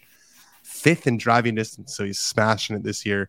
Third in greens in regulation. Like, the the numbers all check out. And he's a guy who we've expected for so long to emerge as the guy. Like, I think we've, I think. If you talk to other players who know him and who have watched him up close, like, he's the one. That's that's what Eddie Pepperell said on Twitter. Like, he's the one. And so I think we thought that earlier this year was the beginning of, of him separating himself. And it seemed like he was going to win six times this year in two majors. And he still could, right? I mean, it's been one withdrawal and one match play tournament um, and, and three bad rounds at Bay Hill. So this could be a giant overreaction. We tend to do that in the media. That's a little, a little trick of the trade. But, like, you know, it, it some of the shine has definitely come off since Riviera. I think I think if you if you looked at the odds, you know, after Riviera, he was the clear clear favorite to win the Masters and to win every tournament he would play this year. You know, now it's not just the fact that it's that it's anyone who's gone on a run. It's Scotty, and it's it's Scotty before the Masters where he won it last year, and it feels very very similar to last year. Obviously, he didn't win the match play like he won the match play last year, but if he makes that five footer against Sam Burns to close him out, you know, is it is it really a big difference? It's not. So he his game was good enough to win. He was dominant at the Players, winning the Players Championship and doing it the way that he did it. Uh, like Banks said, kind of just never really blinking. That's the toughest. That's arguably the toughest tournament to win in golf, uh, and to do it for the first time. So. Yeah, I mean, he's he, I, he would be my number two pick, uh, and I, I do do like a full field rankings. I, I'm pretty sure he'll be number two, but yeah, as of right now, Scotty has the upper hand. Getting down to that next tier of guys, Justin Thomas has won a major championship within this last calendar year. but it feels like we haven't heard from him much at all in uh, in twenty twenty-three. What are what are kind of the vibes around him? And then some of that lower tier of guys, who do you have in that kind of beyond that big three as uh, guys that you're looking at? Yeah, I mean, Justin Thomas has been disappointing this year. I, I think he'd be the first to tell you that. He's very tough on himself. I, I know he's very always knows where he's at in the world rankings and the FedEx Cup standings. And today he dropped out of the top ten for the first time, I think, in six years. Um, so that'll piss him off for sure. He definitely doesn't believe that there are ten golfers better than him. But look, the numbers are what the numbers are. It's not like it's been a disaster this year. I don't think he's missed a cut. Yeah, he's made he's made the cut in all eight starts this year, and he's got six top twenty-fives. So like that looks good on the surface, but he hasn't really had a chance to win a golf tournament. And I think if you're going to hang in that conversation of with those three guys that we've talked about, or even with a Xander Schauffele or with a Patrick Cantlay or with a, you know, these guys who seem to have a chance to win quite often, even if they don't get it done, J T just hasn't really been up there. And you're right. Like, you know, if you're not up there and you're not winning, then you're not really doing press conferences. And so it does feel like there's there's sort of an all-time low hype on J T, which was kind of how it was last year too. And look, if you look at his year last year, it was not that good of a year. He just, he won a major. And if you win a major, you know, obviously that becomes an excellent year. Um, but it was kind of a, it was kind of an isolated event last year. Like it wasn't like he was playing, you know, all that well coming in. He had, a, I think he finished fifth the week before. I'm looking at it right now with the Nelson, but like, it wasn't like he was winning early in the year. He's obviously a guy who can turn it on for one week, but you're right. The the the hype on J T is about as low as it's been probably since, you know, he came out in twenty seventeen. Um, and this is, you know, this is not exactly a uh, a crazy deep pick, but I I, I think Jason Day is going to be there with a chance on Sunday. And, you know, I think a lot of people think that um, just how well he's playing, and he, he has a really good history at Augusta. Uh, I think he's got three top five finishes. He had a, a chance to win his first one. I think it was his first one in twenty eleven. Go watch the videos of that. I mean, he's he's got the long hair. He's got the white driver. It is like the most twenty eleven thing that you've ever seen. But um, just putts it so, so, so beautifully. Really hitting the ball very well. He's been a top ten machine this year, working his way back up there. So, and he's still, you know, he's thirty-five. We, we think of him as like this old fossil, but thirty-five used to be the prime of golfers. We're just, we've moved his into his age in his fifties. Yeah, his, his body is in his fifties. And I will say, I did not love seeing him, like whatever happened to him on Saturday. I, I, they said it was vertigo and then it was allergies. It's like, come on, man. Like, you know, I, I so I, I do worry about that a little bit, whether he can close it out, but he's, he's playing fantastic. His swing changes with Chris Como really, really starting to look solid out there. Uh, he's playing without pain, which is really important. And again, I just think someone who's as, as creative uh, and as sort of an artist around the greens like he is, and with his putting touch, like I, I think he's got a really, really good chance. I've been big on the Jason Day train here for a couple months, and for all the reasons that, that you said, he he's looked more the part. I mean, he's obviously not that twenty fifteen, twenty sixteen Jason Day that was far and away the best player in the world, but he's looked closer to that than how he looked for the last three or four years. And like you said, he finished second in his first go, and then he withdrew from the next attempt and then came in third the next year. And so I think there's been this stigma around him, like, okay, this is a guy who's an Augusta National guy. Here's a guy who's going to come every year and contend every year and eventually break through. And he's kind of fallen off the map on that regard. He missed a couple cuts. He um, didn't even qualify last year. So I'm excited to see what he can do. And to your point on J T, I, I kind of put him in the bucket in terms of his type of game seems like one that should thrive at Augusta. It's a, you know, shot making course, second shot golf course. Um, he's been my pick to win three years running. Um, I just can't quit him, but this yeah. year feels like the year to quit him, which means he'll inevitably contend. And you talk about the shot making in twenty twenty-one, he was working that draw, um, going like he won the Players with it. And then, you know, I get, I think it was like Saturday, and he was trying to do it on thirteen, and he just blasted one up into the woods. And it, I think he like made a double or something on that hole, and that basically killed his tournament. So maybe he overthinks it a little bit. I also, he kind of, he, he, his, his results were improving, right? Like I think he finished fifth one year, like he was getting up there. And then last year, I don't think he did anything, but you're right. It, it does seem like a course where he would, he would eat, but for whatever reason, hasn't happened. But you know, I talk about under the radar, you know, he might not even get a press conference before, like he's, you know, he, he doesn't really deserve one with the with the way he's played this year. Not that you need to deserve a press conference, I'm just saying the attention on J, you know, he's usually a guy that we're talking about in the same sentences as Rahm and Scotty and Rory, and and he's not right now. And last time I looked, he's twenty to one to win, and Jason Day is twenty-five to one. They're in the same stratosphere yeah. in terms of this tournament, which seems bananas to think about. at any point in the last five years. So we've, we've made it a good twenty-five minutes here without talking about, you know what, do you want to keep that going or do you want to dive into that a little bit? I don't even know what you're talking about. The old, the big elephant in the room, the champions dinner in the clubhouse. Oh, oh live golf by the pool. Yeah. Yeah. Yeah. I didn't. Yeah. Um, I think it's going to be a big nothing burger, honestly. Um, yeah. I, I, I just think like these guys, the last place they want to antagonize is Augusta National. Everyone just worships the place. It's, it's almost a little bit strange how much everyone worships the place. Um, but it, it definitely has this aura. And I think, I don't know if they've, if they've reached out to them explicitly, but I, I definitely think that the people who I've spoken to who are playing in this tournament know that this is not the time for that sort of drama. That being said, that being said, Patrick Reed will be there, and Patrick Reed is not a rational actor.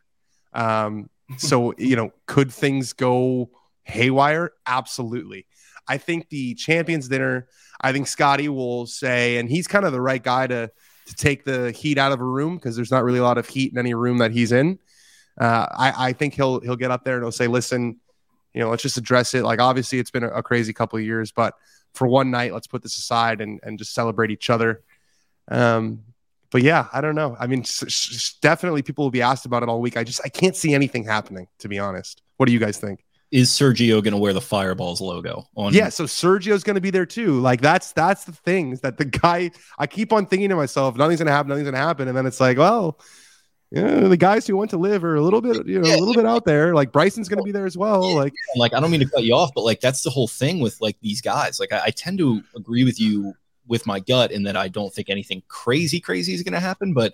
There's a reason that all those guys wound up going over there. Not that they're all like malcontents. Some of them are. Uh, yeah. Not all head cases, but some of them are. It's like it's just this collection of guys where it could be a powder keg a little bit. Where I think Brooks, you know, maybe if he talks to the media, I'm not sure if that'll happen, but I think I could see him getting testy. You know, I could see Sergio getting a little uh, a little testy as well. I could see Reed. Who knows what's going to happen with him and uh, his constituents? I don't know if they'll be allowed on the grounds. Uh, I'm sure one Twitter account is going to be pretty active uh, on his behalf. Um, and yeah, it's just going to be it's going to be interesting, man. It's going to be something uh, something to follow. And I think with you being there on the grounds, I'm I'm pretty jealous. Yeah, I mean, like, look, they might get testy with us if we ask the questions. They probably will. I meant more like with each other. I, I can't see them beefing with each other, but again, it's possible. You know, these guys like Sergio. I'm trying to think of any of the older. Other like kind of mouthy, like Westwood won't be there, but like Sergio is a guy who just just doesn't give a fuck anymore. I mean, the guy withdrew from Wentworth and then went to College Game Day, you know, a day later. Like, you know, obviously he doesn't really care anymore about pissing people off. So uh, it'll be it'll definitely be worth keeping an eye on. And that's an interesting question about the Fireballs thing. So I, my my in- inclination would be yes, because that's what they're paying them for is to is to advertise these brands, but. You know, if there's one place that would say, you know what, let's let's just just don't do that this week. And then the guys would actually listen. It's Augusta National.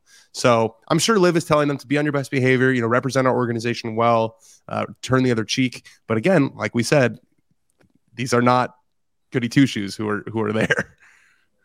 What's going on with Greg Norman? Is he still in power? Yeah, he's still there. You know, it's funny. I've you're not the only person who's wondering that. We asked Thomas Peters on the podcast, and he was like, "Yeah, like I, you know, he was at the player meeting. He's everywhere. Uh, he, he does seem to be a bit quieter, definitely on Twitter. I don't know if you got to remember that guy answers to some scary people. So if someone says to him, "You're going to turn down the Twitter because I don't think it's working for us," then he's going to turn down the Twitter. Like that's you know he he takes orders from the the investor as they call him. Um, Mister Yasir Al-Rumayyan, the investor.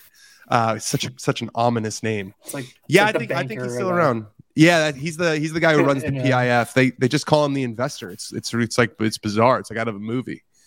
It's like the guy in the dark room. And uh, what's the what's the dumb game show with the suitcases? Oh, Deal or No Deal. Yeah, he's the banker. Yeah, yeah, a hundred percent. He just sees everything. Uh, he won't be at the Champions Dinner, that's for sure. He did not win the Masters, but it would be crazy if it, if he was. Imagine if he had just closed it out and he was there. Oh my goodness! Well, aren't they? They they're buying up land over there, right? They're going to start their own Masters. I mean, who knows, man? The rumor mill. I, I've heard rumors that they bought this land and that land, and there there was a rumor last year that they were going to have a tournament the same week as the Players for a hundred million dollars. That just never happened. So it's been rough. I, you know, I haven't had like very many live scoops because I just, I, I genuinely don't know what to believe. Like there's, there's been so, there's been so much misinformation. There's been so many, like so many guys I've heard are definitely going, definitely going, definitely going that don't go. And then a guy that you didn't never heard of going. And it's like, oh, Brendan Steele is going to live. Like what, where did that come from? What a get for them there, Brendan Steele. No offense, he almost to Brendan won. Steele. He but... almost won. He almost won. Good for him. I mean, Danny Lee too didn't get anything done here on tour for a long time. Not to not to knock him as a player, but I mean, what a breakthrough for him. Um, yeah, and I think you know people who were saying like, oh, well, that's going to make it more enticing for like middle of the road P G A Tour pros to go over. It's like, yeah, if you're a middle of the road P G A Tour player, like, you know, go go have at it. That's not going to change the balance of power. So I, you know, I don't see that being like a huge, a huge impact here, but look, like if you're Danny Lee and you, yeah, you won one time and three hundred starts and then you go over there and you win your, what was it, second event, you win four million bucks, like more power to you, dude. I hold absolutely nothing against you. Yeah. So Augusta National has been regarded as a course that's learned over years, experience plays a lot, but we've seen in recent years, a couple players just kind of break that mold. Jordan Spieth obviously being one of them, Will Zalatoris the last couple of years. Do you see any of the debutants or, or players that have maybe played once or twice um, kind of making a breakthrough as a contender that you wouldn't necessarily think like, oh, this guy could be in the mix?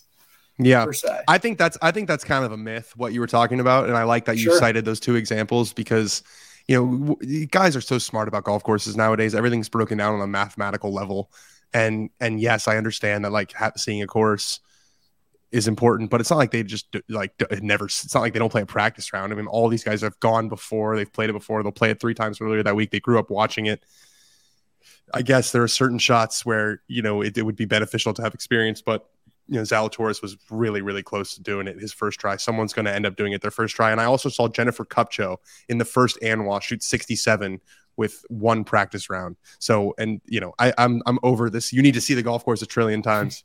Um, You know, at the risk of of being a, a recency bias, you know, Cameron Young is just a guy who is just frightening when he's when he's playing well. He makes so so so many birdies, um, and he was up there last year. I remember at Tulsa, in at Southern Hills in the P G A, he, he just he just hangs around because he makes so many birdies, um, and I and I think he can just feast on those par fives. So. I know it's not his first time. He actually is it his first time? Would he have played it last year? No, he, he he missed the cut last year.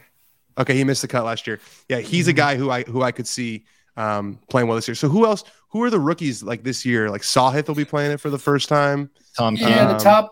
Tom Kim. Tom Kim's the top ranked. Uh, Kitayama's twentieth. Yeah. I've got the whole list here. Um, Ryan Fox is thirty-six in the world. Taylor Moore, Mito, Svensson, Ronk.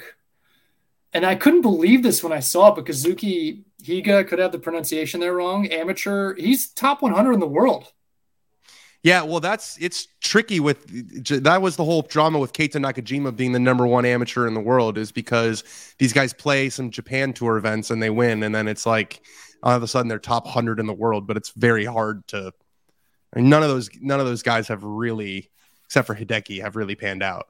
So – I think there's like something a little bit wrong with the Wagger system. Wow, Mito, Mito might be one and done. I mean, he's one of those guys who he got in right. He would have gotten in on his uh, on his world ranking, or I guess I guess on his finish at at Southern Hills. But yeah, Thomas Peters, I know he was saying it might be his last one, and he's just like totally okay with it. It's just fascinating, man. It's such a weird, weird time in golf. What a weird time we're living yeah. through. And I think it's uh it's a little bit of an overlooked storyline every year. But I think it could be an especially exciting one this year, is the whole top twelve gets you into next year's Masters. Oh, it's big. Uh, last year, I want to say Minwoo. One person had a, had a big putt there on on eighteen or something. Like he may have made birdie and he kicked out like Harry Higgs and and another person. I forget I forget exactly who it was and how it played out. But Harry Higgs came in fourteenth last year and missed out because of one little thing here or there. And it's, yeah, I remember Minwoo Lee was like right around looking, it. Yeah. Minwoo went yeah. mega low, I think, on maybe a front nine on maybe like a Friday or something, and he yeah. shot like twenty-nine, and it was like, oh gee, like this is crazy. Like what's going to happen here? And I think he ejected a little bit on the back nine, but that yeah, was- no, I, he finished fourteenth also. But I remember he was like, he was bummed that he didn't finish. You know, top. You're right, top twelve. No matter what happens in the world of golf, no matter where you play, you're back the following year. It's interesting. It seems like a lot of top twelve seems like a lot, but I guess you know the vast majority of the guys who finish in the top twelve are like good enough players where they're going to make it on their own. But you're you're one hundred percent right. If you know, we could see Thomas Peters in, in ninth, and that would be like a big storyline because he needs to get back there next year. Yeah, definitely. The the tightening of the belt, I think, across the board, not just for like the majors, but for the tour too. I'm I find myself following the FedEx Cup more, like way more than I used to now, um, just with all the designated events and those kind of exemptions. It really is interesting. Yeah, top fifty means something this year. Uh, I'm a big fan of what they did with the designated events, not the no-cut aspect. I think that's silly and a bit of a cop-out, but there's been a lot of bloat on tour for a long time. Uh, it's been pretty good for the, you know, between eightieth and one hundred twentieth player on tour. Like that guy's had a really, really good kind of cushy existence. You can, I mean, there's so many guys who finish like third in one fall event and fifth in another fall event, and basically they're good for the rest of the year. Uh, that's no longer the case. So it's definitely more competitive, definitely more of a dog-eat-dog world out there, but the rewards are higher than they've ever been for those who earn them. You just got to go out there and earn them. I suppose we'll get you out of here on this. You got picks? Who are you feeling this year? Give for the Masters? Because yeah. you already got I mean, I, I, yeah, I mean, Scotty and Jason Day are going to be the two guys I'm going to bet on. I probably t- my, my biggest bet of the week would probably be Jason Day to finish top five. Um, and it's great timing that we're finishing this up because my fiance just walked in and the dogs are barking now. But um, I would say, sorry, I would say J-Day top five would be a pick. But like, I, I do think Scotty's going to win the tournament. I'd be very surprised if he does not have at least a chance. He's just, it can happen, right? We, we said the same thing going into Southern Hills last year and he missed the cut. So golf is very strange. Rahm could win by five. There's all these disclaimers that you guys know. But as of right now, I'm feeling pretty good about Scotty. There you have it. Cool. Thanks for joining us, Dan. You you got anything you want to plug? I think people generally know where to find you, but feel free to plug away. Nah, just keep reading Banks' stuff. He's doing a great job. We're all one big team, and uh, thanks for having me on. Thanks, Dan. Appreciate that, man. Thanks for coming. Cool. See you guys.